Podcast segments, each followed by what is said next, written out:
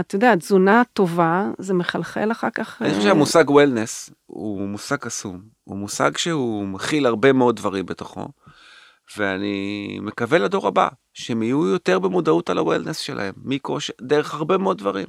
אני יכול לדעת לעצמי, אני התוודעתי לזה דרך הבנות שלי.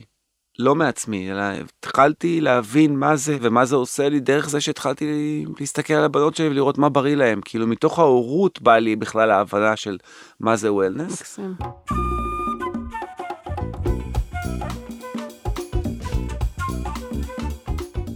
היי לכולם. חשוב לכם להיות בריאים יותר, מאוזנים יותר, שמחים יותר. מעולה. כי זו בדיוק מטרת הפודקאסט שלנו, יש מקום לריפוי. אני רות רואי ויינשטיין, מייסדת ונשיאת עמותת תעצומות. בפודקאסט הזה יש מקום לריפוי. אני פוגשת ומראיינת חוקרים, מדענים, רופאים ואנשי רוח מהטובים שיש. מהם תקבלו גם השראה, גם שיטות, גם כלים וגם ידע שיאפשר לכם לחיות חיים מלאים, בריאים ומספקים יותר, ממקום של יצירתיות, שמחה והבנה והזנה של הגוף, הלב והתודעה.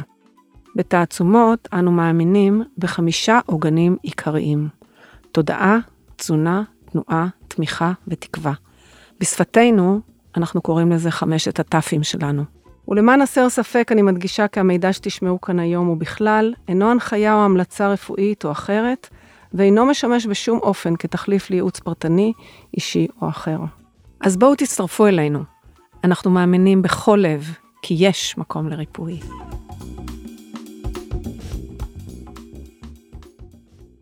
וולקאם וברוכים הבאים לפודקאסט נוסף ומיוחד, יש מקום לריפוי. בפודקאסט הזה נדון על משהו מאוד מאוד שכיח, וזה החיטה. כולנו יודעים מה זה חיטה, מכורים למאפים, פיצות, דונטים וכו'.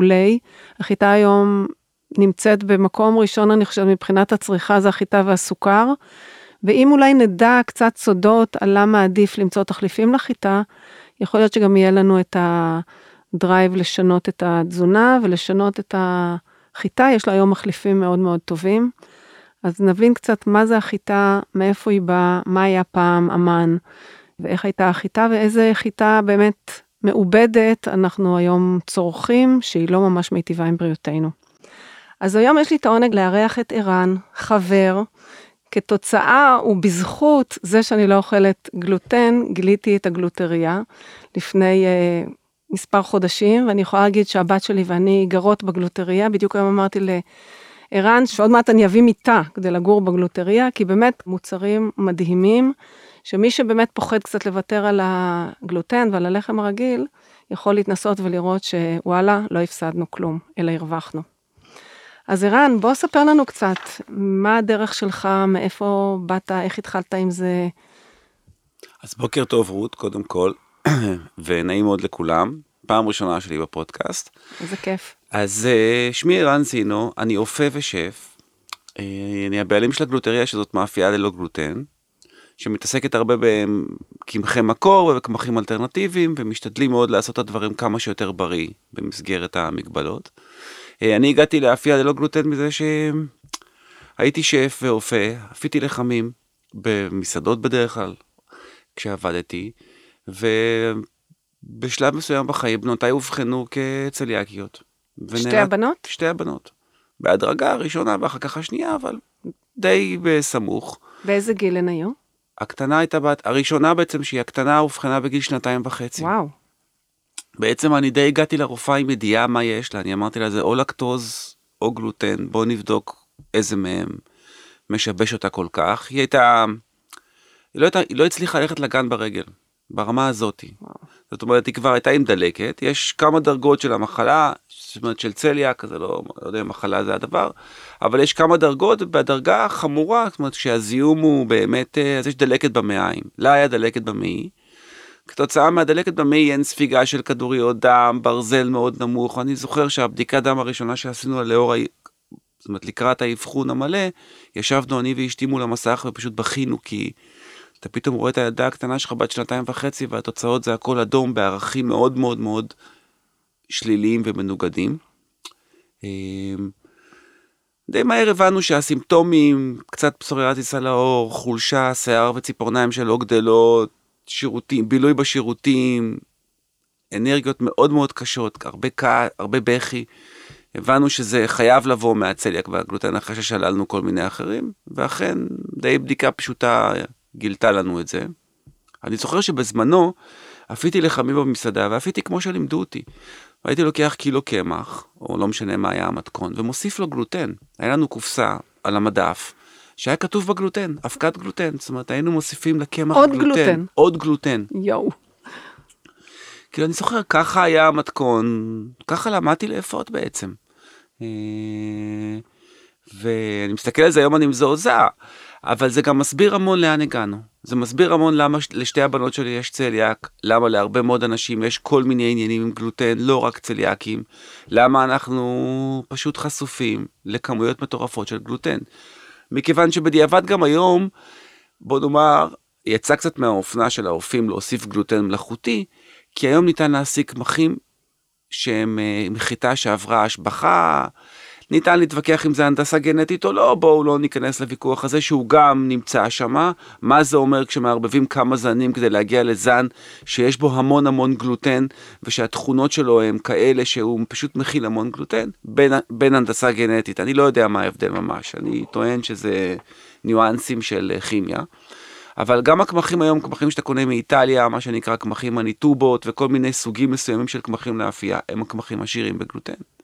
לא פלא שכל אופה מתחיל, אני אומר את זה, מצליח להוציא פוקאצ'ות אווריריות עם בועות בגודל של 5 סנטימטר.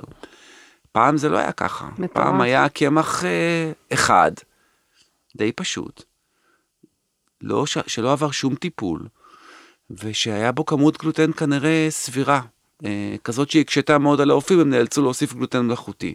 אני רוצה שנייה לעצור אותך, באמת להביא לזה סימוכין, כי מה שאתה אומר כאן הוא מאוד מאוד משמעותי בעיניי. אני מחזיקה ביד את הספר בטן של חיטה בהוצאת פוקוס. הספר נכתב לילדי דוקטור וויליאם דייביס, שהוא עצמו מתמחה במחלות לב, ובכלל דרך הריפוי של האנשים שהוא פגש שקשורים בלב, הוא בכלל ראה את השייכות לגלוטן, ואז הוא התחיל לחקור את זה יותר עמוק. ואני אקרא כאן כמה קווטים, כי באמת אני חושבת שיש פה משהו שהוא מחולל שינוי תודעתי מאוד מאוד עמוק. כי בעצם היום אנחנו חיים כולנו על לחמים מכל הסוגים. זה פיצות, זה לחם, זה דונאץ, זה סופגניות, זה כל דבר. והמקור העיקרי לחלבון זה בעצם גלוטן בתזונה שלנו, אבל מה קרה בין הגלוטן שהיה פעם הפשוט, לפני מאות שנים, לבין העיבודים שהגלוטן עבר והקמחים עברו, ונהיה כל כך, נגיד, מזיק, אני לא משתביישת להגיד את זה. אז החוויה הזאת בעצם שהגלוטן, שהמזון הכל כך בסיסי שלנו, הוא יכול להזיק, זה מעורר קצת דאגה, ואפילו אנשים כאילו מתוך ההתמכרות לגלוטן לא רוצים לשמוע על זה. אני יכולה להגיד לכם שאני נכנסת למסעדות, ואני מסתכלת בצלחות של אנשים, יש לי איזה הרגל מגונה כזה, ואני אומרת, וואי, כמה גלוטן עכשיו הוא מכניס לגוף, כשאני רואה את הערימות של הלחמים והמאפים. כי היום כבר לא אוכלים דגן פרא. היום הדגן הוא דגן לגמרי מעובד, ולחם מוטפח, ושמרים, וסוכר, כל מה שמוסיפים לזה. אז תמשיך בשביל שאנחנו באמת נבין לאן אנחנו יכולים בעצם ללכת משם, בעקבות הילדות, בזכות הילדות שלך בעצם. אז התחלתי בעצם, את ניסיונות האפייה הראשונים שלי בעצם, התחלתי די מה שנקרא, קודם כל בלהצליח לייצר תוצר כלשהו, שיראה כמו לחם, הניסיון שלי הראשון. אבל עם השנים, גם בנותיי בגרו קצת, עברו מאז 12-13 שנה, מאז שמה שנקרא, התחלתי לנסות אפיית לחם, התחילו לעניין אותי עוד נושאים. זאת אומרת, עם המחקר הזה, עם החקירה הזאת של איך אופים לחם, ומה עשוי לחם, ומה זה בעצם אומר גלוטן, ועם המחשבה הזאת בעורף של איך מוסיפים הפקת גלוטן לקמח לכל כיכר, התחלתי להבין שנייה אחת שאולי מעניין אותי עוד דברים, חוץ מלעשות לחם. אני הסתכלתי המון על מדד גליקמי, מכיוון שצליאק, שהיא היא מחלה אחות, מה שנקרא, מביאה אותה, אפשר גם על זה לנהל דיון שלם, מי מביא את מי, אבל צליאק וסכרת הן מחלות אחיות. זאת אומרת שמי שיש לו צליאק הוא חשוף מאוד, הוא רגיש מאוד לסכרת, יש לו נטייה מוגברת לחלות במחלה הנוראית השנייה. והתחלתי להסתכל על מה בעצם אני אופה. בדרך כלל, בעיקר בשנים הראשונות, מה שאפיתי זה עמילן תירס, עמילן אורז, קמח אורז, שמרים וסוכה. זה בעצם, ככה היה נראה קמח של לחם, בגדול. אם מסתכלים על מדד גליקמי של מה שאני אכלתי את הבנות שלי בהתחלה, מסתכלים שבעצם אכלתם בסוכר על כל גווניו. נכון. אוקיי? בעצם החלפתי את החיטה בסוכר. מכיוון שגם עמילן תירס וגם עמילן תפוח אדמה שלא הזכרתי, אבל הוא גם קיים שם בכמויות גדולות. וגם המילן אורז או קמח אורז, שניהם בעלי מדד גליקמי מאוד מאוד גבוה. מדד גליקמי בעיניי הוא המדד לאיך להסתכל על סכרת ואיך להימנע מסכרת, מכיוון שבסופו של יום לא חוכמה להגיד אני לא אכלתי סוכר, שמתי ממתיק, אלא שווה להבין שנייה אחת איך זה מתפרק בגוף ובסוף הופך לסוכר בחזרה למרות שנמנענו.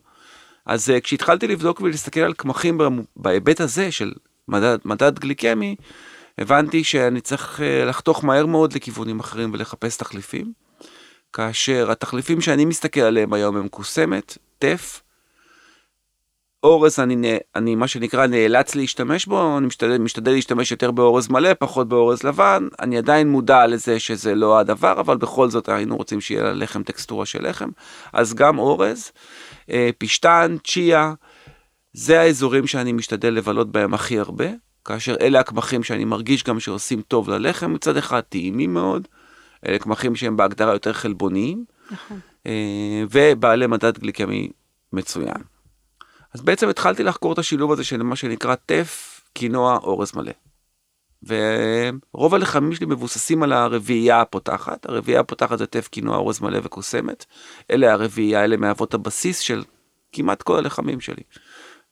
הלבנים יש להם וריאציה טיפה שונה, אבל יש בהם אורז לבן, אבל התחלתי לחקור את השילוב הזה, מה הוא אומר על מה שאני מוכר בעצם, איך, מה הערכים שלו, מה המדדים שלו, ואיך אני יכול לשפר אותו ברמת המדדים הגליקמיים, זה מה שאני קצת ניסיתי להסתכל עליו, אני לא רופא, אני רופא, אני מזכיר, אז אני לא אדבר על ההיבטים הרפואיים יותר מדי, אני אדבר על איך עושים לחם נורמלי, איך עושים לחם שקצת שומר עלינו, זה הכל.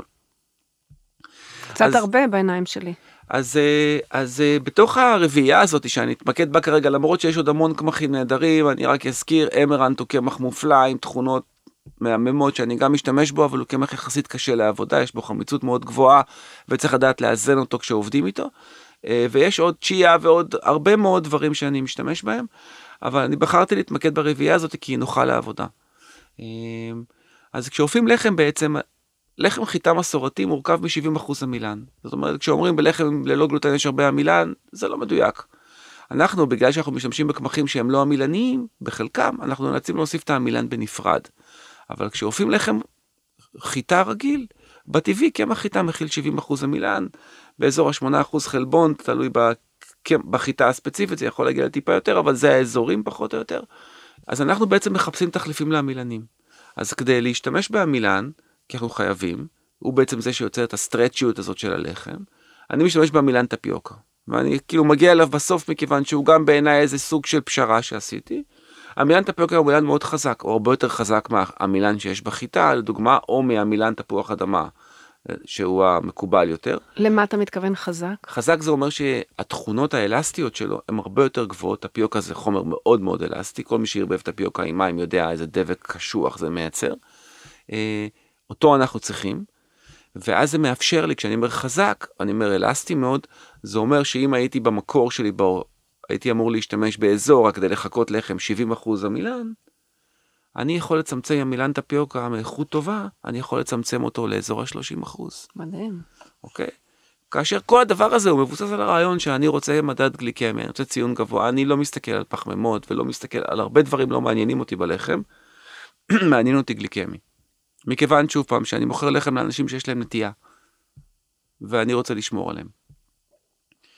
וגם אנחנו, אני אתן הערת אגב קלה לכל ההורים הצליאקים ששומעים אותי אולי, וגם לאחרים, יש איזה נטייתה, אני קורא לזה פיצוי, לאימהות בעיקר, להורים בעיקר, אנחנו אומרים, אוי, הבת שלי צליאקית, מיד נקנה לה 2 דנישים, 3 קורסונים, 4 רוגלחים ו5 בורקסים, כי היא באמת לא אוכלת כאלה, ואנחנו מפוצצים אותם בסוכר. לגמרי. אני מוכר דברים מתוקים, אני מוכר סוכר לבן על שלל תוצריו, אני מוכר את זה כי אני מבין שאנחנו צריכים קצת פיצוי. במינון הנכון זה לא נורא, אני לא חושב שצריך להימנע בצורה מוחלטת, לפחות לצליאקים, אני מדבר כרגע, לילדים בעיקר. אני חושב שמינון הוא המפתח מאוד מאוד גדול, אחד, וצריך לשמור על מינונים בדבר הזה, והדבר שני, אם נוכל לייצר תחליפים בצדדים האחרים של הלחם, שלא יהיו כל כך סכרתיים, אנחנו נפתור, נקל על כולם, וגם על המשתמשים האחרים של הדרך, כמו שאני קורא להם, הבריאותניים. אז בעצם אני אתחיל בזה שאני רוצה לתת טיפים לאפייה, בדבר הזה. למי שמעניין אותו להגיע ללחם עם ערכים טובים. אז התחלתי לדבר על המילן טפיוקה בעצם, ומה הוא עושה ולמה הוא חייב להיות שם, כי תיאורטית הייתי שמח מאוד לייצר לחם שעשוי מטף, קוסמת, קינוע. כי אתה יודע, אני פתאום חושבת על זה שאני בדייסות שלי, הדייסת, אני שמה בדייסה גורסת סומסום, קוסמת וקינוע, ואני שמה גם טפיוקה, ואני עכשיו חושבת לעצמי ממש לא טוב. אני לא בטוח. כאילו, כי אם אתה אומר שזה הדבק, אז אני חושבת מה קורה במעיים, לא יודעת, אני צריכה לחקור את זה קצת. זה מעורר שאלה. תראי, אני חושב שהמילה דבק אולי מרתיעה פה, אוקיי? אבל צ'יה זה גם, זה דבק נהדר. אני אתן לכם את כל הדבקים שיש בעצם. צ'יה זה דבק נהדר, אף אחד לא חולק עליו שהוא בריא. פשטן זה דבק פחות חזק מצ'יה, אבל הוא גם נהדר, הוא גם עושה הדבקות נהדרות, זאת אומרת, אם הרבבים פשטן תחון במים, אתה מקבל משחת דביקה, נכון. שמסוגלת לספוח עליה הרבה דברים אחרים. אז אני לא בטוח שהמילה דבק היא התיאור הנכון למה שטפיוקה עושה, אבל אני כן מבין שאנחנו מתעסקים במילנים, ואני יכול להגיד ששיבולת שואל שאני לא משתמש בה בכלל, היא גם דבק, והיא גם, בוא נאמר, היא לא מהמזונות שהייתי שם אותם ב-X הגדול אם אתה לא צליאקי. למה אגב אתה לא משתמש בשיבולת שואל ללא גלוטן? יש איזה כמה, גם פה, המדע לא ממש מיישר איתנו קו, זאת אומרת, המחקר עדיין לא ממש מיישר איתנו קו, יש כמה סברות למה שיבולת שועל, לדוגמה, מייצרת תגובה אצל הבת שלי, אני מה שנקרא, מבחן ממקור ראשון, מתוך הבית, יש לי, לבת אחת אין לה שום בעיה, יש בבית שיבולת שועל לא גלוטן, לגדולה, שהיא פחות רגישה, ולקטנה זה מייצר תגובה אלרגית, הסברות, הסיבה לזה, ככה אומרים שהמבנה של התא שם הוא מאוד מאוד דומה למבנה של החיטה, הוא כמעט זהה, ולכן הגוף מתבלבל בזיהוי. כן, הגוף מתבלבל בזיהוי, זה אחד. הייתה סברה שבעבר הייתה יותר רווחת, שאמרה שמגדלים שיבולת שועל בשדות של חיטה בהחלפה, אוקיי? ולכן נשאר הגלוטן באדמה בעצם. כן. ועוד כל מיני סברות כאלה אחרות. בסופו של דבר היום יש שיבולת שועל שגדלה בשטח נקי מקנדה, המפורסמת שבהם. על הבת שלי מייצרת תגובה אלרגנית, ולכן אני לא משתמש בה, ואני גם לא משתמש בה בגלוטריה בשום לחם שלי או בשום מאפה שלי, מכיוון שאני מבחינתי, אם זה לא עובר את הסף, אין מה להתעסק עם זה. נכון. למרות שהרבה, אני אומר שוב, יש לי בת שכן יכולה, וזה דבר נורא נורא אישי ששווה לבדוק אותו, אבל... לא, אבל אפשר גם לוותר עליו. בדיוק.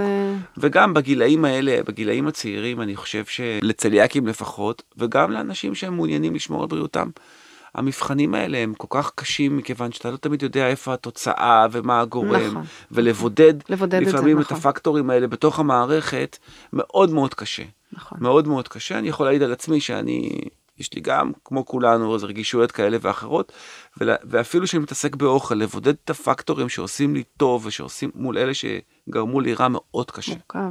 היום אנחנו יודעים להגיד, אני יכול להיות רגיש למש, אבל לא רגיש לעדשים שחורות, ואיפה מצאתי את המש שלי, שלא נדבר על אכילת... כן, זה מסוי ותאייה כל הזמן. שלא נדבר על אכילה של מזונות מעובדים, שם אתה בכלל לא יודע מה הכנסת לגוף, ואז בכלל, מספיק שהכנסת מזון מעובד אחד גדול, אתה כבר אין דרך להבחן מה בדיוק עשה מה, חוץ מהמזון המעובד, להניח את ההנחת עבודה, שמזונות מתועשים הם לא טובים לנו. אז... בתוך השיחה הזאת היא בעצם, אז אני רוצה כן לתת את הכלים האלה של מישהו שמקשיב לי ורוצה להתנסות בלחם, ללא גלוטן, מקמחים בריאים, אני אתן טיפה כלים. וטעים, טעים משהו. אני אוהבת כל כך את הלחמים ואת המאפים שלהם. אבל רגע, אני רוצה רגע ללכת טיפונת אחורה איתך. מה ראית שהשתנה בבנות כאילו מהרגע שהם הפסיקו לאכול גלוטן, זאת אומרת, איך הבית שלכם בעצם נראה היום, מבחינת התחושה הפיזית והבריאותית, באמת כשאתם מבוססים את התזונה שלכם ללא גלוטן?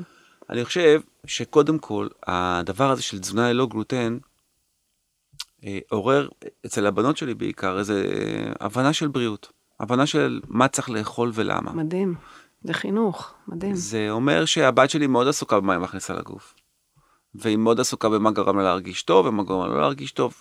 אני חושב שזה המפתח בעצם. אין היום בנות כמה, הבנות? 17 ו-14, כמעט 15. אז אני חושב שהמפתח, אם הייתי רוצה לתת טיפים בדבר הזה, זה בעצם ההצלחה אצלי נמדדת בזה שהן מנסות לחקור מה עושה להם טוב ומה הם לא עושה להם טוב. אני בגיל שלהם פחות או יותר אכלתי הכל, פעם היה לי כאב בטן, פעם לא, פעם הייתי ככה, פעם לא, פעם הייתי חזק, פעם הייתי חלש. לא בכלל עשיתי את החיבור הזה של מה אני אוכל מול מה אני מרגיש. הייתי עצבני או לא הייתי עצבני. אני חושב שהם, בעיניי ההצלחה היא, הן מנסות כל הזמן להתחקות אחרי מה עשה להם צרבת, מה לא, מה ניפח לה את הבטן, מה לא, מה עשה לה יציאות כאלה או אחרות ומה לא. יחסו אולי שאני מזכיר את זה, אבל כאילו... לא, אבל זה משמעותי. אבל הניסיון הזה של להבין רגע אחת, איזה מזונות טובים לי ואיזה מזונות לא טובים לי, מה עושה לי טוב ומה לא עושה לי טוב, הוא בעיניי ההצלחה. אני לא אומר שתשמעי הקטנה שלי פחות שמה, אבל... היא בצעדים הראשונים, אבל הגדולה ממש עסוקה בזה, היא די יודעת כבר מה טוב לה, אוקיי? זה לא אומר שאסור מדי פעם לאכול גם מה שלא טוב, אני לא, זה לא מה שאני... לא, זה מדהים, אני חושבת שעצם המודעות זה דבר נורא נחשוב, ואני גם מסתכלת על זה לדורות הבאים, ואני חושבת שזה יחלחל גם לדורות הבאים, כלומר, אם היא באה עם דבר כזה, גם ההריונות שלה יהיו אחרים, כשהיא במודעות כזאת, וגם הדורות הבאים, את יודעת, תזונה טובה, זה מחלחל אחר כך. אני חושב שהמושג וולנס, הוא מושג קסום, הוא מושג שהוא מכיל הרבה מאוד דברים בתוכו, ואני מקווה לדור הבא, שהם יהיו יותר במודעות על הוולנס שלהם, מכושר, דרך הרבה מאוד דברים. אני יכול לדעת עצמי, אני התוודעתי לזה דרך הבנות שלי, לא מעצמי, אלא התחלתי להבין מה זה, מה זה ומה זה עושה לי, דרך זה שהתחלתי להסתכל על הבנות שלי ולראות מה בריא להם, כאילו מתוך ההורות בא לי בכלל ההבנה של מה זה וולנס. מקסים. כי אני גדלתי רוקסטאר, נמות צעירים מה שנקרא. כן, כולנו ככה גדלנו. כן, כן, האלילים שלנו היו רוקסטארים. לגמרי. אנחנו רוצים לשאול עוד שאלות בנושא דבר הזה, רות, או שאנחנו ניתן את משנת הלחם, את הספיץ' של הלחם כבר. בעצם ניסיתי להבין שנייה אחת, איך אפשר לייצר מהארבעת, חמשת הקמחים האלה, או ארבעת הקמחים במילן לחם. אז בגלוטריה אני משתמש מאוד במחמצות. מחמצות זה עניין. צריך להאכיל אותו, צריך לטפל בו, צריך להתעסק בו. הוא מרכיב מאוד משמעותי בלחמים שלי. הוא מרכיב מאוד משמעותי מכיוון שמחמצת מייצרת מעבר לתחליף שמרים, היא מייצרת קראסט, היא מייצרת המון תכונות אלסטיות, אוקיי? היא מחליפה, היא מאפשרת לי לייצר לחם, שהוא לא נוזל שנשפח לתבנית, אלא לחם שהוא עומד בזכות עצמו בתוך תנור אבן, הוא נאפה בזכות עצמו בתוך תנור אבן, ומה שאנחנו קוראים לו פרי פורם ברד, זה בעצם לחם שמטפיחים אותו בסלים, והופכים אותו על האבן. אני כמובן מתוך האפייה עניין אותי כל הזמן להגיע לאפייה ללא גלוטן בשיטה מסורתית, זאת אומרת הלחם שלי לשים אותו, מטפיחים אותו בסלי התפחה, עופים אותו על תנור אבן מסורתי, קצת קיטור, שזה כאילו מה שנקרא פעילי הטכנולוגיה, אבל מעבר לזה, באותה דרך שאפו לחם מאות שנים, אוקיי? ומאוד זה היה כאילו אחד מהמתווים של הדרך שלי. אני רציתי לחם מקורי. מקורי שהוא כמו לחם, שהוא אפוי כמו שצריך. לשפוך בלילות רטובות לתוך תבניות, זה היה תחילת הדרך שלי, ככה התחלתי. אני חושב שהתוצר הוא טוב מאוד. לי שהיה לי, מה שנקרא, כיוונתי למקומות גבוהים יותר, זה לא אומר, אבל אני חושב שאם הייתי צריך להמליץ לאופן מתחיל איך להתחיל, הייתי אומר, קודם כל תרכוש תבלין טפלון טובה, לאפיית לחם, ותתחיל בבלילות רטובות. מכיוון שהנושא הייצוב של הלחם לפרי פורם הוא מאוד מורכב, והוא דורש אחוזי המילנים ודבקים ברמה, באחוזים מאוד גבוהים, או מחמצת מאוד מסוימת, שאותה עליה עבדתי הכי הרבה, בעצם, ולכן אני אומר, כאילו בואו נתחיל עם לחם טוב, שהוא בלילה, שמערבבים אותה, עם שמרים אבל לא אבקת אפייה, אני לא אוהב אבקת אפייה. נכון.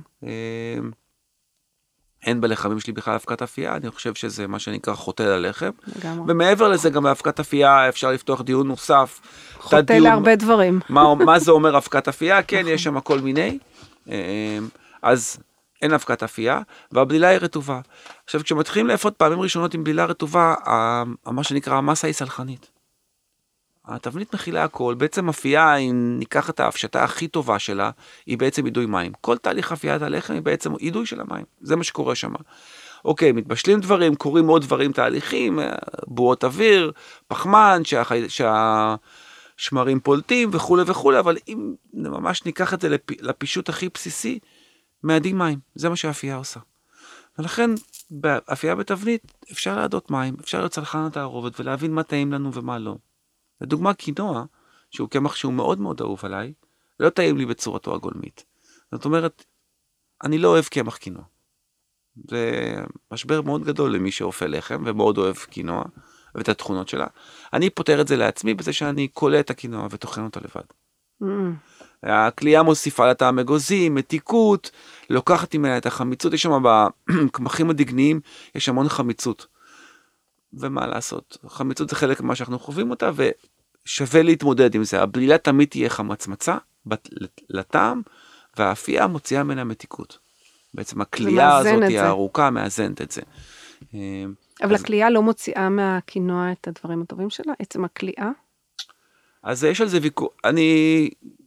אני תהיתי לגבי הדבר הזה, וקצת קראתי מהמיטב, מה שנקרא.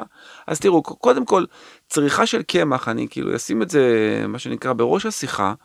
קודם כל, קמח זה לא הצריכה, זה לא הפורמט הטוב ביותר לצריכת דגנים. אנחנו כבר מדברים פה, אם נשים דברים על השולחן, לחם כשלעצמו, לחם שעשוי מדגנים תכונים, הוא לא האידיאל.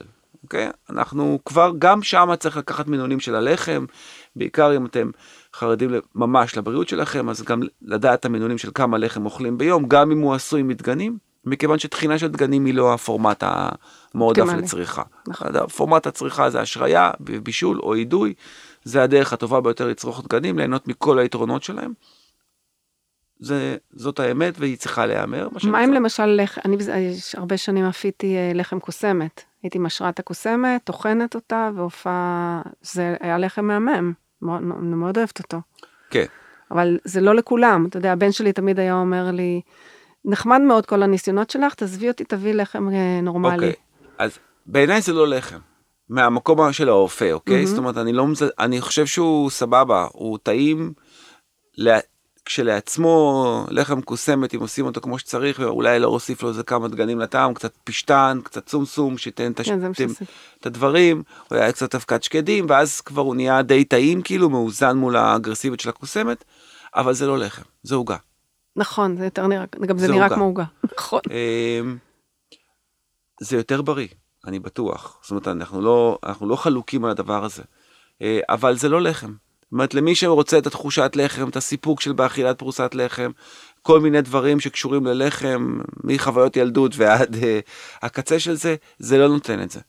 זה אפשר לחתוך פרוסה, להניח על האבוקדו, או תחינו, אפילו גבינה, זה טעים, אבל זה לא בא כלחם, זה הוגה, מלוכה נקרא לה, ולכן אני שם את האסכולה הזאת בצד. יש בה מלחם קוסמת בסיסית, והלחם מונבטים, שהוא גם מאוד קל לעשות, דרך אגב. והוא עושה עבודה נהדרת, והוא תופח, והוא מחזיק בתבנית, אבל שוב, אבל אלה חיים מאוד דחוסים, מאוד כבדים, שעושים, שבדרכם הם גם מאוד טעימים, אבל הם לא לחם, הם משהו אחר. אוקיי, אני מבינה את ה... אז אם אנחנו מדברים על... אז בגדול, כשכבר תחנו את הקינוע, אוקיי? מה שנקרא, בין אם היא כלויה או בין אם היא לא כלויה, אין הרבה הבדל. בתחינה, כשהיא תכונה. אבל יש כן המון הבדל בטעם ובתוצר. אני אומר, ארבעת הקמחים האלה והמילן הזה, אם נערבב אותם, פחות או יותר כשנשמור על הבנה שאנחנו באזור ה-30% המילן, ופה זה הטיפ הבסיסי שלי, אוקיי? אני מצליח לרדת היום ב-17% המילן. וואו, מדהים. אבל זה בגלל שימוש נרחב מאוד במחמצות. אבל בחלק מהלחמים שלי, אני חייב להודות.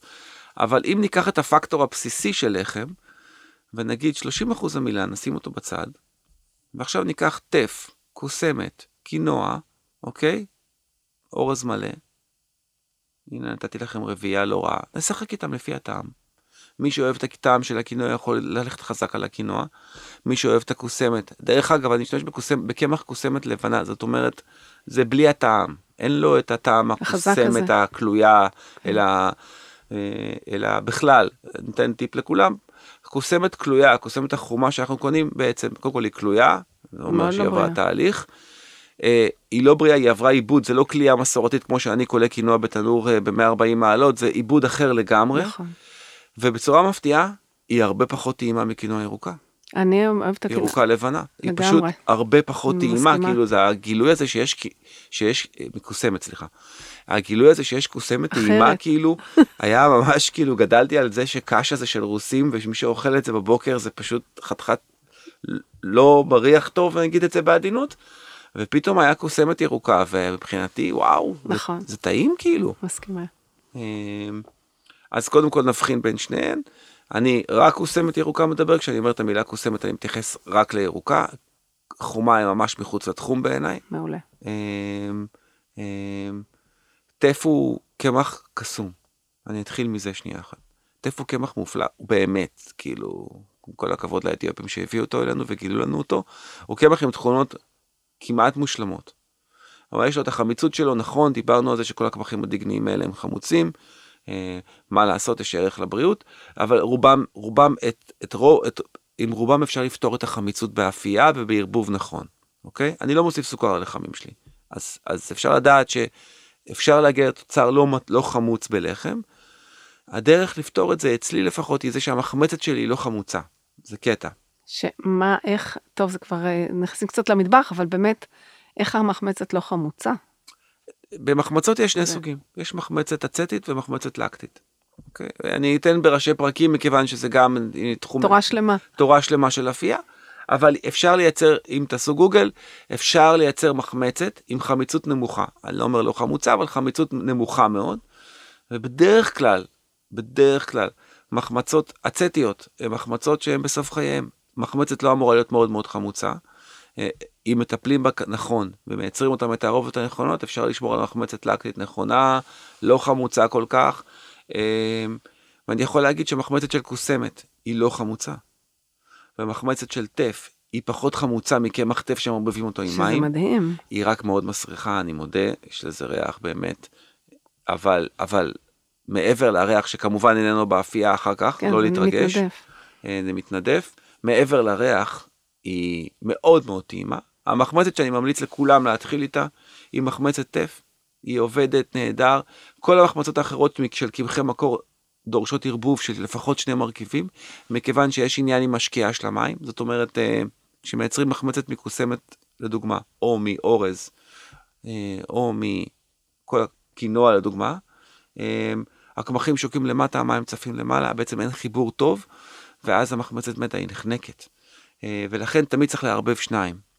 כאשר הערבוב הבסיסי הכי קל, ניתן פה טיפ, זה פשטן, פשטן מדביק הכל, כמובן, ציינתי את זה, ופשטן פותר מאוד בעיות מחמצת, אבל שוב, זה טיפה יותר מורכב מזה, ולא ניכנס לזה, אז זה רק על קצה המזלג, כאשר להתחיל עם מחמצת טף בשיטה המסורתית, תעבוד טוב, ואין צורך בערבוב, היא עובדת מעצמה, היא בזכות עצמה קיימת, מה שנקרא. אז... שוב, אז הלחמים שלי מורכבים מאזור אני משתמש באחוזים מאוד גבוהים של מחמצת, אבל אתם, אם אתם רוצים טיפ אפייה ראשון, אז 30% המילן, 30% מחמצת, והשאר קמחים. זה הכל. זאת אומרת, 30, 40. כן. ויש לכם, ולערבוב, שמרים מלח, בגדול אחוז השמרים בלחם כזה, יכול לזוז, כאשר ההבנה היא שפחות שמרים, התפחה ארוכה, יותר שמרים התפחה קצרה, זאת אומרת שאם בא לכם לחם שיהיה מוכן תוך שעתיים, אנחנו באזור ה-24 גרם שמרים לקילו, פלוס מינוס, ואם יש לכם סבלנות ליום התפחה, אז אתם יכולים לרדת גם ל-7 גרם, בקצה שלו העליון, אבל שוב, זה תהליכים שדורשים זמן בסבלנות, ואפשר גם לקצר אותם, שמרים בעיניי, הם לא הדבר הקשה שאנחנו מעכלים בתוך הגוף, זאת אומרת, הם לא מערעים, אוקיי? האיכויות של העדפה של מעט שמרים, הן קשורות בכלל להתפתחות של טעם, יותר מאשר לערכים תזונתיים ולבריאות, אלא יותר קשורים לזה שכשלחם תופח במשך 6 שעות, משהו שם קורה מבחינת התפתחות הטעמים, יש שם איזו בגרות מסוימת שקורית לקמחים ולעם, שקורית בתוך הבצק, ובסופו של דבר באפייה זה מורגש. במינת טעמים, יש מורכבות יותר גדולה ללחם.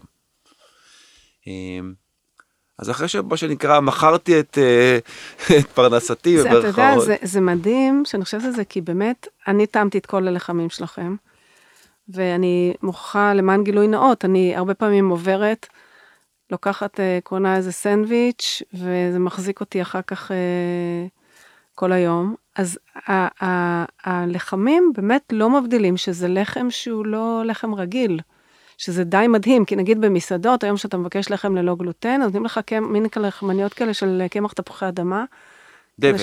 שזוועה, זוועה. אז הלחמים שלך, גם יש בהם את האווריריות הזאת, וגם הטעם שלהם נורא נורא טוב, וזה מדהים, כי גם אתה לא מוסיף סוכר, בדרך כלל כולם מוסיפים סוכר בלחמים היום, ואין סוכר. אז זוכר שהשאלה הראשונה ששאלתי אתכם, כשנכנסתי לכם, זה האם אתם מוסיפים סוכר ללחם. כן. אז האומנות שלך באמת להגיע לאחוזים האלה, וליצור לחם שהוא ממש ממש טעים, או הפיצות מדהימות, מדהימות. ואתה לא מרגיש שזה פיצה כאילו בריאה. אני נזהר בזה, כאילו אני נזהר במילה בריאה, אוקיי? אני ממש... אני באתי לפה, אמרתי לך, את זוכרת, אמרתי לך, הדבר הראשון שאמרתי לך, תקשיבי, אני אופה ולא רופא. נכון. כאילו, היה לי נורא חשוב להגיד את זה, כי יש לי, גם לי עצמי, יש, כמו אני משער שלכולנו יש איזו נטייה קצת להתעסק בנושאים של רפואה, ולדבר עליהם, ולהבין מה נכון ומה לא נכון, ומה עדיף ומה לא עדיף, אבל אני חשבתי שזה יהיה חסר אחריות לדבר על זה. נכון. גם על מה שאני יודע ומה שאני לא יודע, וניסיתי נורא כמובן למשוך את עצמי חזרה ללחם. אנחנו אמרנו שבאחת הזה אנחנו נזמין, חבר מאוד מאוד טוב שלך, זה צחי בוקשטר, אמרנו נזמין את צחי שהוא היום גם נטורופט, מעבר לאותו מסעדן, ואז נדבר גם על המרכיב הזה, במקום הזה, וגם אולי איזה רופא באמת שנצרף לזה. אז אני נורא נזהר בנושא הבריאות, וגם אני נורא נזהר בלהגדיר את הדברים שלי בריאים. זאת אומרת, אני אומר, תקשיבו שנייה אחת, אני מייצר את הרע במיעוטו. אני לא אוהב את הטייטל בריא, אוקיי? אולי אני יותר בריא מאחרים, אני את זה מוכן לקבל, אני לא יודע גם לא אם מכולם בעצם, אבל אני לא אוהב את הטייטל בריא, כי בגדול... אני מבינה למה. כי בגדול... אמרתי קודם בהערת אגב, כל הדגנים שהם לא תכונים מבושלים הם עדיפים מאשר על קמחים, בצורה גורפת, כאילו אפשר לומר את זה. אני פשוט חושב שמה שאני מייצר, אני משתדל לתת לו את הערכים הטובים ביותר בתוך מגבלות מה שנקרא המוצר או הלחם או הדבר הזה, אוקיי? אז זה כן איזו הערה שאני רוצה להישמר ממנה. היה לי נורא חשוב שבלחיים שלי לא יהיה סוכר. זה כמו, זה בעיניי מקבילה, למה אני אופה בפריפורם, למה? כי בעיניי להיות אופה זה לאפות לחם בלי סוכר, כי אם אתה שם סוכר בלחם אתה סוג של שקרן, אוקיי, בעיניי. אני לא אומר, תראי, יש לי בריאוש או לחמניות המבורגר שיש בהם סוכר, אבל מה שנקרא, אוקיי, זה ברור, זה המוצר, המוצר הוא מין... הוא מוגדר כזה. הוא מוגדר כזה, הוא מין לחם מוגע, אני קורא לו. אבל הלחם המסורתי שלך, הקלאסי, השימוש היומיומי, לא יכול להיות בסוכר. מאוד יפה שמצאת פתרונות אחרים, כי זה באמת היום נורא נורא מקובל להוסיף סוכר. לכל דבר. לכל דבר. שזה מטורף. יש לי גם מטבח שלם שלא מכיל סוכר. זאת אומרת, שם גם בגלוטריה, גם המטבח עצמו הוא מטבח שכל התפריט שלו ללא סוכר. זאת אומרת, כל מה שאתה מזמין למה המטבח הוא, לפעמים שואלים אותי, ברוטף פיצה יש סוכר? אני אומר, עגבניות, זה פרי, כאילו, מה צריך סוכר שם? זה כבר שם, כאילו, כמה אנחנו... כן, אני מאוד אוהבת ההקפדה הזאת שלך. אבל אני חושב שהתרגלנו לפלט הטעמים מאוד מודגשת. מעוותת. אז אני אומר מודגשת, אז בעצם אני יודע בתור שף, את התרגיל הזה של להוסיף סוכר ומלח, הוא פותר הרבה מאוד דברים של טעם. זאת אומרת, אין בעיה, תוסיף גם סוכר וגם מלח, תן לו גם קיק מפה וגם קיק מפה, זאת אומרת שלא יתפסו אותך על אף אחד מהם, כי הם בעצם קצת מנוגדים. אז בעצם אם רוצים לייצר טעם מעין, אז תוסיף חומת סוכר ומלח, כבר אתה עם טעם, זהו, זה קיים שם, אוקיי? אז אני יודע את זה, ולכן אני משתדל מאוד להחזיק מטבח שהוא לא ממתיק. מדהים. לא ממתיק. יש ויניגרט אחד שיש בו מייפל, אבל אני חושב שמייפל הוא מה שנקרא גם כן בחזקת הרע במיעוטו ברמת הסוכר. נכון. ואני אותו משתמש מייפל טהור ושומר עליו ככה. תראה, כל העולם היום נורא נורא קיצוני, וגם התזונה שלנו נורא נורא קיצונית. אני זוכרת שאני, כשאני התחלתי את הדרך של הריפוי שלי לפני 18 שנה, ואני הייתי מכורה, הייתי מחיית הבוקר עם שוקולד, כאילו, הייתי מכורה למתוקים, ו5 כפיות סוכר בקפה וכזה מין. ואני זוכרת שפשוט אמרתי, אני חותכת את זה, חתכתי את זה לגמרי, וזה מדהים איזה הרגשה, איך הגוף יודע לתגמן אותך בזה. כאילו, הגוף ישר מגיב, שזה היה מדהים, ואז כבר לא בא לך יותר סוכר. כבר אתה כל כך מרגיש טוב, שאתה בכלל לא רוצה לחזור אחורה. שזה מהמם, ההקשבה הזאת לגוף, היא יהיה מפתח. לוותר על זה רגע, גם כותב על זה דייביס פה בספר, שאנחנו כולנו כל כך מחורים, שאנחנו לא מצליחים לוותר על משהו, ברגע שאנחנו מבטרים ואנחנו רואים את הבנפיט של זה, אז אנחנו, אוקיי, כבר זורמים עם זה. אבל זה מנהל אותנו, את יודעת. לגמרי. ההתמכרות מנהלת אותנו.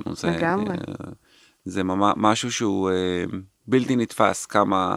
ולכן אני חושב שמה שאני מייצר בעצם, זה את האפשרות לי להשתחרר מההתמכרות נכון. מסורתית, נכון. הדרגתית אפילו נניח. אני אומר, אני אפילו מבחינתי אסתפק בזה שאני אהיה תחנת ביניים שלכם, בדרך. זה גם מספיק טוב. זה הרבה מאוד, אני מוכרחה להגיד לך. תחנת ביניים זה הרבה מאוד. טוב, אז תמשיך, עצרתי אותך, סליחה. לא, אז אני חושב אם אני אחזור למה שנקרא, למה שאני טוב בו, שזה מתכונים, אז אני אומר, אני רק אסדר לנו בראש את המתכון מההתחלה כזה, שיהיה לנו, כי זרקתי פה אחוזים ומספרים, אבל כן יש כמה כללים ששווה לשמור עליהם, אוקיי? אז כשמכינים מחמצת, בין אם היא מחמצת טף, מה שאמרתי אותה, אני מעריך שאתם תקראו לבד בדיוק את כל זה, אין שום טעם לעוד לכם פרטים, איך מתחילים מאיזה פרי ומה מגדלים שיהיה מחמצת. אני... כן נדגיש שמחמצת לא חייבים להכיל אותה כל יום. תשתחררו מה הדבר הזה, לא יודע מי אמר. מחמצת אפשר להכיל במקרר, אפשר להכיל אותה בין פעם לפעמיים בשבוע, זה מספיק לה, היא שורדת. לא להכיל אותה בהרבה, ותמיד לזרוק קצת כמובן, והכי חשוב, וזה הדבר שהייתי ממש רוצה להגיד לכל מי שמגדל מחמצות, זה להחליף את הכלי. להחליף את הכלי זה המפתח. נוצר שם העובשים בקצוות, והעובשים האלה הם מה שהופכים את המחמצת למחמצת אצטית. וואלה. אוקיי? זאת אומרת, מה שקורה שם בקצוות, שאחרי שהמחמצת עולה ויורדת ונשארים שם הנבגים, שאחרי זה נהפכים, כל זה הוא מה שמכניס לה את מה שנקרא את החמיצות הזאת, או את הטעם החזק הזה שאנחנו פחות מחפשים אותו. בעבודה עם מחמצת רצוי בלישה בכלל, של בצקים הלא גלוטן, יש איזה מין כזה יסוד כזה שאומר ש... לא צריך ללוש הרבה. זה נכון כי אין באמת רשת גלוטנית, אבל, וזה אבל חשוב מאוד שלמדתי, לקח לי המון זמן להבין אותו. אנחנו כולם יודעים שבצקים ללא גלוטן יש בהם אחוזי מים יותר גבוהים, מה שנקרא הידרציה ברמה גבוהה, הם שותים יותר מים מקמח רגיל, הדגנים, זה נכון, אנחנו מתעסקים באזורים שבין 90 ל-120% מים, זאת אומרת על כל קילו קמח זה בין ליטר עד ליטר 200 מים, אבל הבצק מאוד מטה. כשמערבבים אותו, בין אם זה במיקסר או ביד עם כף עץ, הוא מאוד רטוב. צריך לתת לו באזור ה-20 דקות מנוחה. אני לא קורא לזה התפחה הראשונה, כי אין התפחה הראשונה בצק ללא גלוטן, ההפך הוא הנכון. אני קורא לזה מנוחה וספיגה, והדבר הזה הוא מאוד מאוד מהותי.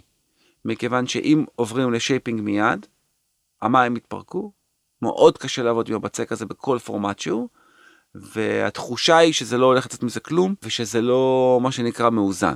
ואז מתחילים לקמח מלא ולהוסיף כל מיני, וזה... ערבוב, 20 דקות מנוחה. מרגע הערבוב, הדגנים שותים את המים, כמו בהשריה. כן. גם כשמשרים פשטן, נכון. אחרי 20 דקות התוצר נראה אחר לגמרי. נכון. אז זה אותו דבר גם פה. ואגב, אומרים שזה מחיה גם את ה... כן. מחיה את המרכיבים. תראי, אני כשאני מוסיף גרעינים שלמים בלחם, בכל לחם, אני משאיר אותם תמיד קודם. וואי, מהמם. תמיד. הסיבה היא אפילו לא קשורה רק לבריאות, היא קשורה גם ללישה ולענייני קמח. זאת אומרת, כשאתה לא משרה, אתה בעצם צריך כל הזמן לחשב את הפיצוי. זאת אומרת, אתה אומר, זה ישתה את המים, אני אוסיף יותר מים, ולחיים בהידרציה גבוהה זה ממש נהיה כבר אישו, כמה מים להוסיף עם הפיצוי, אז אני משרה. אבל גם אני משרה מהסיבה השנייה, שההשראה זה מעולה. לגמרי. ועדיף שזה יהיה... אולי כאן טיפ לכולם, שאגוזים, שקדים, כל מה שאתם אוכלים מהסוג הזה, להשרות, מוציא מהאגוזים ואת השקדים, את הדברים הטובים שבהם. כאילו, באמת מחיה אותם. בלחם, דרך אגב, כשמשרים אגוזים, בעיקר אגוזי מלך, יש תוצאה מדהימה.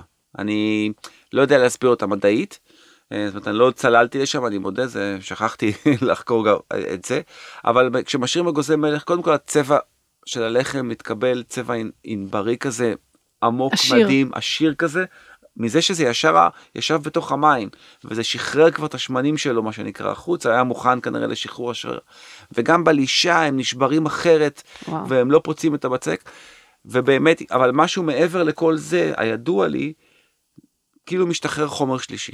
כאילו משהו קורה שם, כשאתה משרה את האגוזים, בלחם, ויש תהליך אחר. זאת אומרת, אני לוקח את הבצק שלי של הלחם אגוזים, אני מוציא ממנו את האגוזים, ואומר, אוקיי, בוא נעשה לחם בלי אגוזים, אותו דבר. זה אחרת. לא עובד לי. זה לא עובד. אומרת, זה ממש לא עובד. אומרת, ניסיתי את זה, זה לא... כי היה לי זה בקשות, כל מיני מהאנשים שלא רוצים אגוזים בלחם. ואמרתי, אוקיי, בוא נוציא את האגוזים, נשחזר את המתכון בלי. זה לא. משהו שם מתנהג בתוך החיפשי. יש שילובים שאתה אומר לעצמך, זה היה מקרה, אני ישנתי על זה, אני לא יודע, אבל משהו שם, לדוגמה, בלחם אגוזים, הוא משהו שאני לא יודע להגיד, הצ'יה, אגוזים, מי מהם הוא מה שמייצר את מה. הכל ביחד כנראה. כן.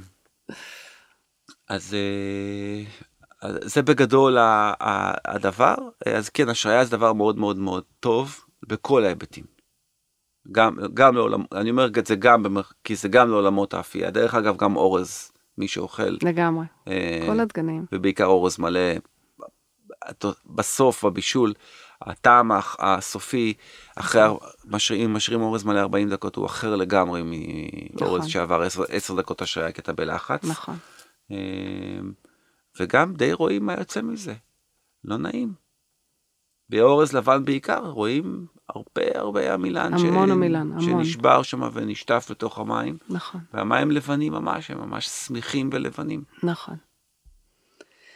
תגיד, אני רוצה קצת ללכת איתך לסיפור האישי שלך, אז מה קרה לבנות, לזאת של בת שנתיים, לבנות שגילו בגיל זה וזה, אז אחת באמת פיתחה מודעות מאוד מאוד גבוהה, לכל מה שקשור למודעות למזון, שזה בעיניי מתנה ענקית, ואיך הבית בעצם מתנהל? מה?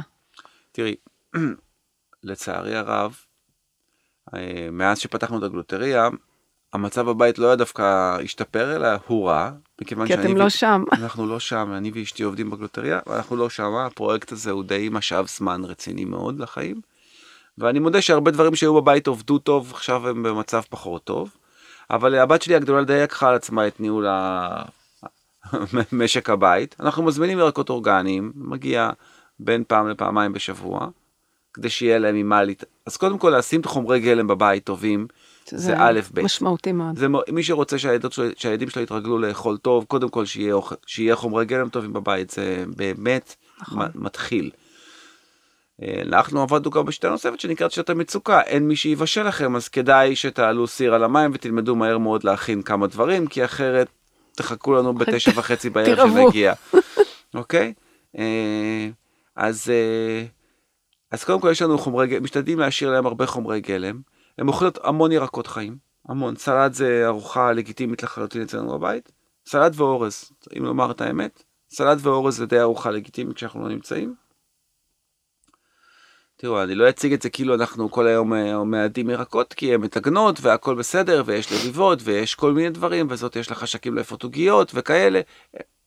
הבית סביב אוכל זה אכן, אבל הדרך שלנו, מה שנקרא, למשוך אותם לאן שאנחנו היינו רוצים שהם יהיו בו יותר, זה פשוט להשים להם את החומרי גלם מול הפנים. רעיון מצוין. ולהביא הרבה ירקות, גבינות שרק נראה לנו, פחות גבינה צהובה, פחות גבינות מהסוג הזה, לא אומר שאין, אני אומר פחות. כן. פחות נוטלה, יותר אבוקדו, כאילו בגדול. מדהים. זה הכיוון. פחות, לא יודע, גבינה לבנה יותר תחינה, אוקיי? שוב, יש גבינה לבנה, אני לא זה, אני רק אומר פחות. ומשם להתחיל לתת להם להתנהל. תראי, הן גדולות ואנחנו לא נמצאים, אז אני אומר, משם להתחיל לתת להם להתנהל, אוקיי? אז זה יכול להיות ירקות מעודיים, יש להם סיר עידוי כזה, יש לנו בבית סיר עידוי נורא כיפי, ממליץ לכל בית לקנות סיר עידוי. סיר עידוי זה סיר עם מים שמעליו יש מסננת כמו בקוסקוס, וזורקים שם את הירקות, מתפוח אדמה ובצל, דרך שועית ירוקה, ברוקולי, כרובית, קל. קל, כאילו, קל. קל וזה ארוחה שלמה, זה מדהים, זה ודגן, זה ארוחה שלמה. זה ווינגרט, זה ושמן זית ולימון, או וינגרט שלימדתם לעשות, וינגרט זה דבר שהוא קסם, הוא הקסם הבסיסי של הבישול בעיניי, הוא ההתחלה של הכל, כי זה רוטב. מה מספיק שאתה יודע לעשות וינגרט טעים? ויש לך ירקות מעודים על אורז. יש לך ארוחה שלמה. הנה ארוחה. מדהים. הנה ארוחה. אז ירקות, ממרחים טובים, אגוזים. כן, יש בבית אגוזים, אוקיי? אנחנו עושים את זה ככה בצורה הכי ישירה, יש בבית אגוזים, ותשתמשו בסלט, כל סלט בלי אגוזים, לדוגמה. אתה מנביט את האגוזים, ואופה אותם ב-40 מעלות, או... לא. אגוזים לא. מגלים. ככה, ככה, ככה. עדשים ומבטות, לדוגמה, זה... בתקופות שונות של הבית, זה נע מחטיף, זאת אומרת, קערה בחוץ שאפשר לנשנש, למרכיב מהותי בסלט, ומרכיב מהותי במג'ד הרב, וכל מיני כאלה. זאת אומרת, גם מונבטים זה משהו שלילדים נורא קל להתחבר. נכון. ואני אומר את זה דווקא מהמקום שנניח, אני אומר, אוקיי, הבנות שלי כבר, הם עברו מה שנקרא את קו הסטייה הנורמלי, אבל אני רואה את החברות שלהם שבאות. ואני רואה את התזונה שלהם, וגם אני רואה איך הם תואמות. זאת אומרת, אני אומר כאילו מונבטים, מגוזים, דברים כאלה עוד אפשר... להעביר במה שנקרא בשיטת הנחש, באזור האפור, לפני שאנחנו יוצאים להצהרות בומבסטיות, זה לא צריך להיות שום דבר, מבלי להגיד בריא, לא בריא, שום דבר. אתה נותן להם לאכול את זה, זה טעים להם. לעשות מג'דרה מאורז מלא ומעדשים מונבטות שחורות, זה דבר מאוד טעים. נכון. זה עובד, כאילו, זה לא צריך לשים את זה בקטגוריה משלו, כאילו זה אוכל בריאות.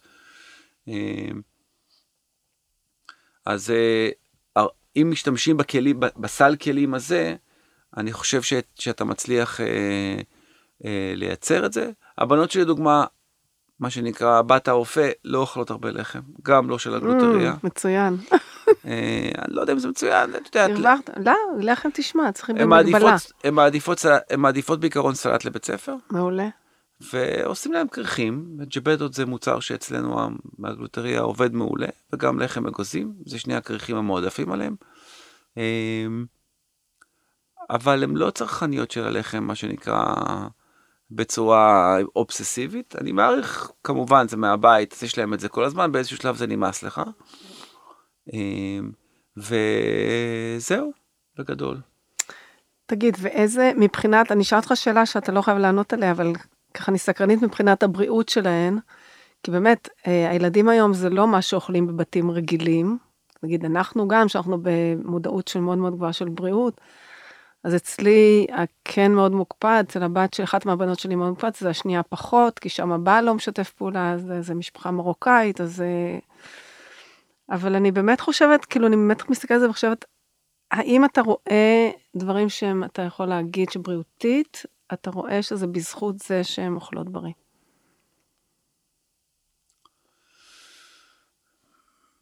במלוא הכנות? לא. לא? לא יודע לשים אצבע.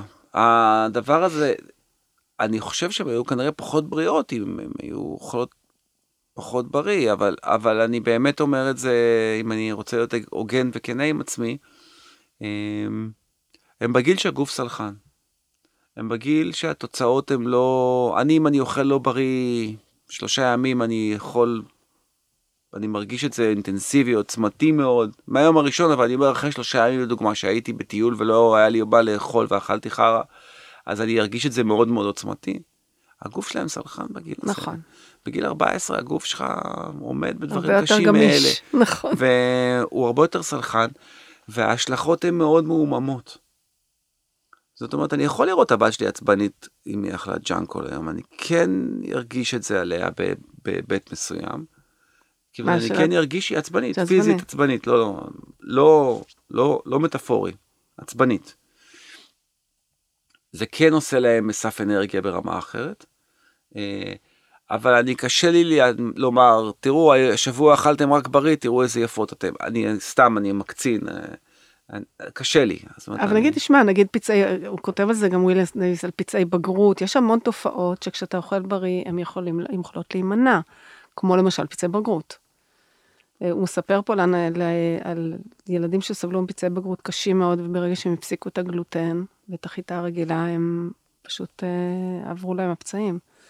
תראי, אני הוגן, והבטנות שלי צליאקיות, והם לא אוכלו גלוטן כבר המון שנים, והם לא נוגעות בזה, ולא גם חשיפה משנית, מה שנקרא משום דבר, ולגדולה יש קל אמנם, קל, אבל יש רק נקל. שוב, אנחנו נסכים על זה שזה הרבה יותר בריא, ונסכים על זה שזה הדרך הנכונה לחיות, ושאנחנו מבינים, ונסכים על זה שאנרגטית זה שווה פי כמה וכמה, מה שזה נותן לך בחזרה, ושלקום בבוקר כשאכלת טוב, זה חוויה אחרת לגמרי מלקום בבוקר כשאכלת רע, ורמת ההתנהלות שלך והאנרגיה היומית שלך היא שונה לגמרי, נכון, כשאכלת טוב. לגמרי. לא נסכים על כמה זה משפיע על ילדים קטנים, מכיוון ששם באמת הגוף הוא בסיאו, אני אגיד לך, בגיל 14 הגוף הוא כנראה בסיאו, הוא מסוגל להכיל הרבה מאוד דברים. נכון.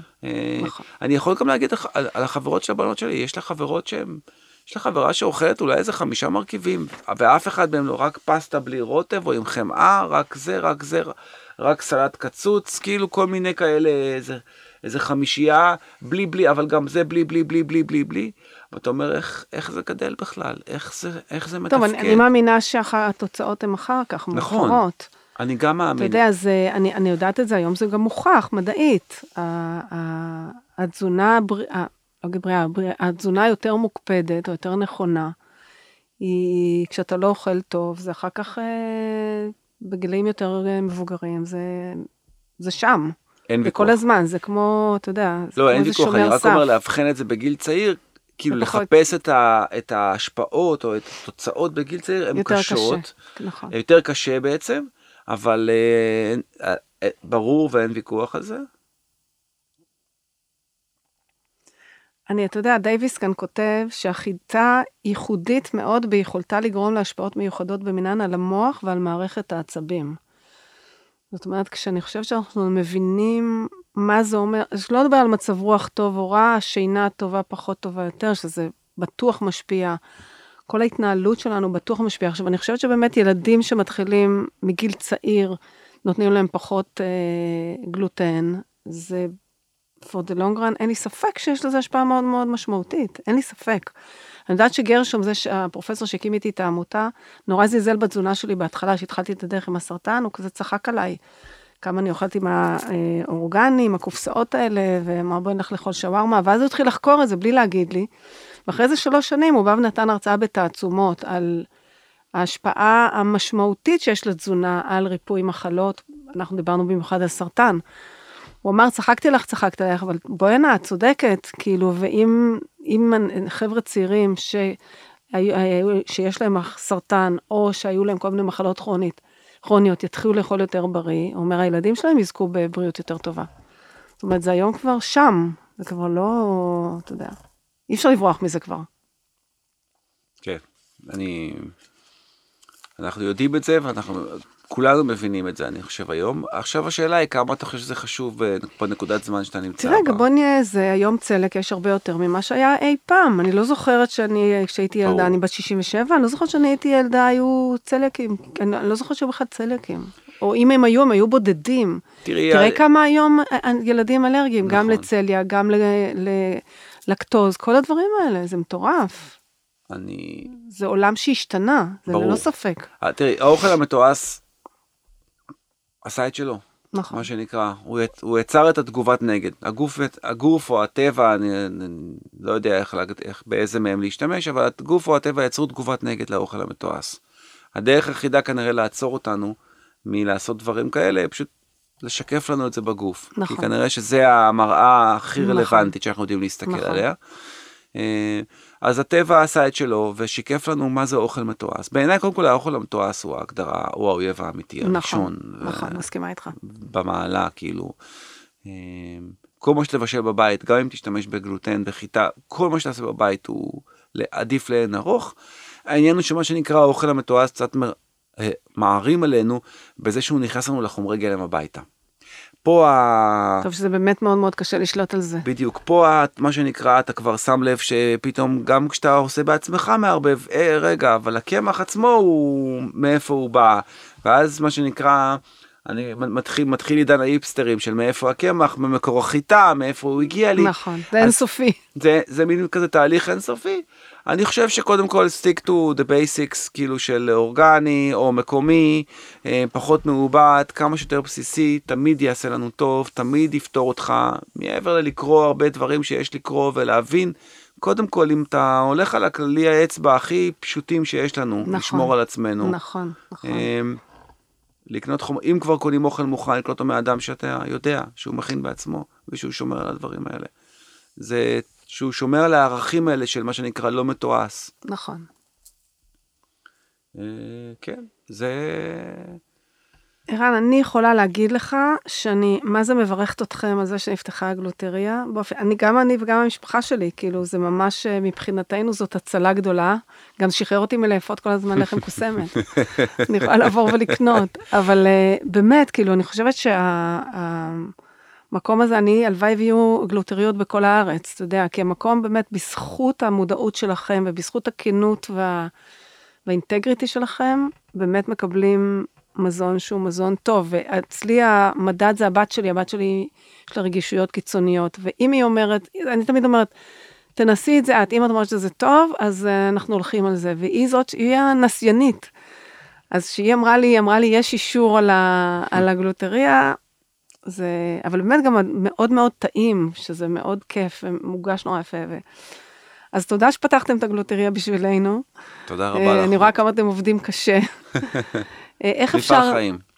כן, לגמרי. זה מפעל חיים, ובאמת אתה רואה את התשוקה, אני רואה את התשוקה אצלכם, וגם אצל האופה במטבח, כאילו אני רואה את זה שזה עובר לצוות, התשוקה הזאת להביא משהו באמת טוב לקהילה, שזה מאוד מרגש אותי תמיד. ואיפה אפשר למצוא קצת יותר עליכם ולקרוא, מעבר לגלוטריה, שזה... בתל אביב, אז... תראי, מה שנקרא, לא ניחנו בכל התחולות, אז יח"צ וכאלה, זה לא הצדדים החזקים שלנו,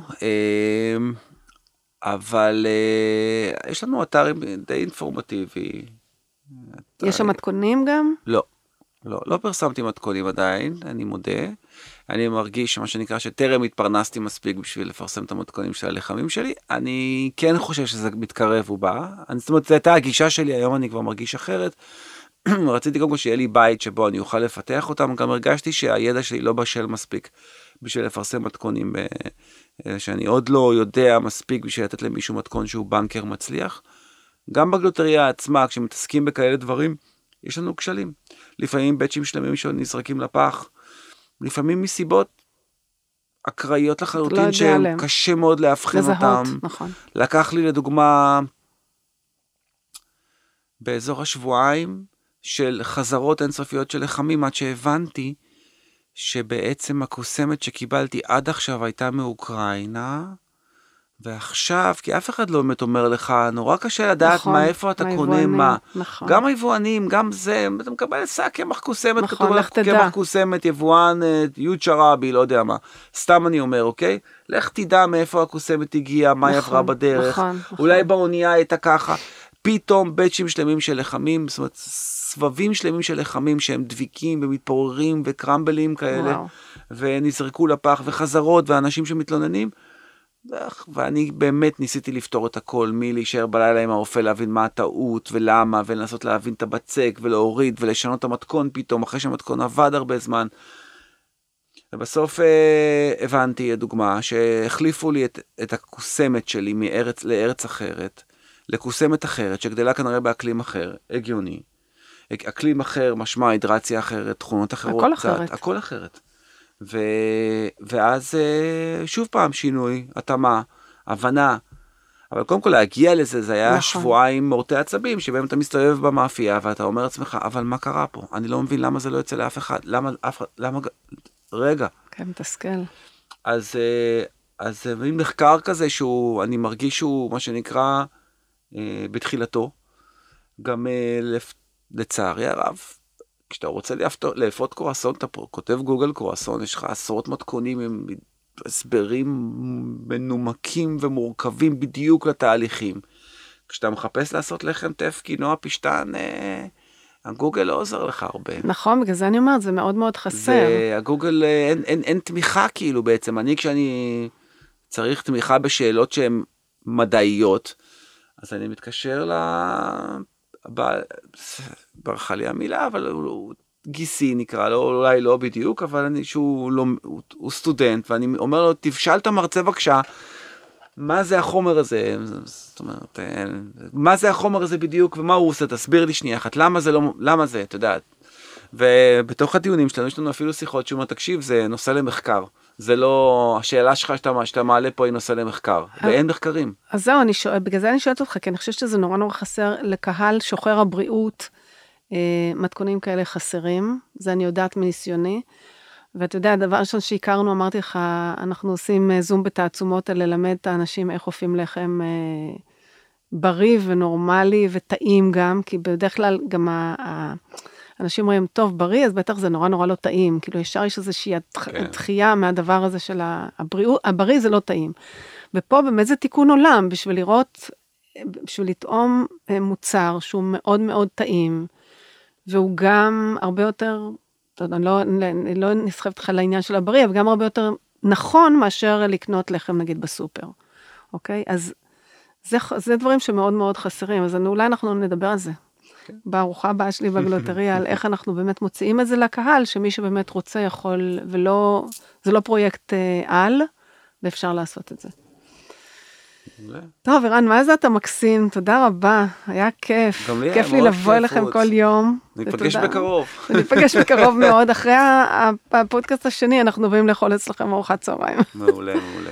ותודה רבה, ואותנו בתעצומות אתם יכולים למצוא באייטיון, בספוטיפיי, ביוטיוב, באתר של תעצומות, את כל מאמר סדנאות, סופי השבוע, הזומים חינמים שלנו, הליווי האישי, כל מה שאתם צריכים באתר שלנו, www.tatsumot.com, ונתראה בפודקאסט הבא.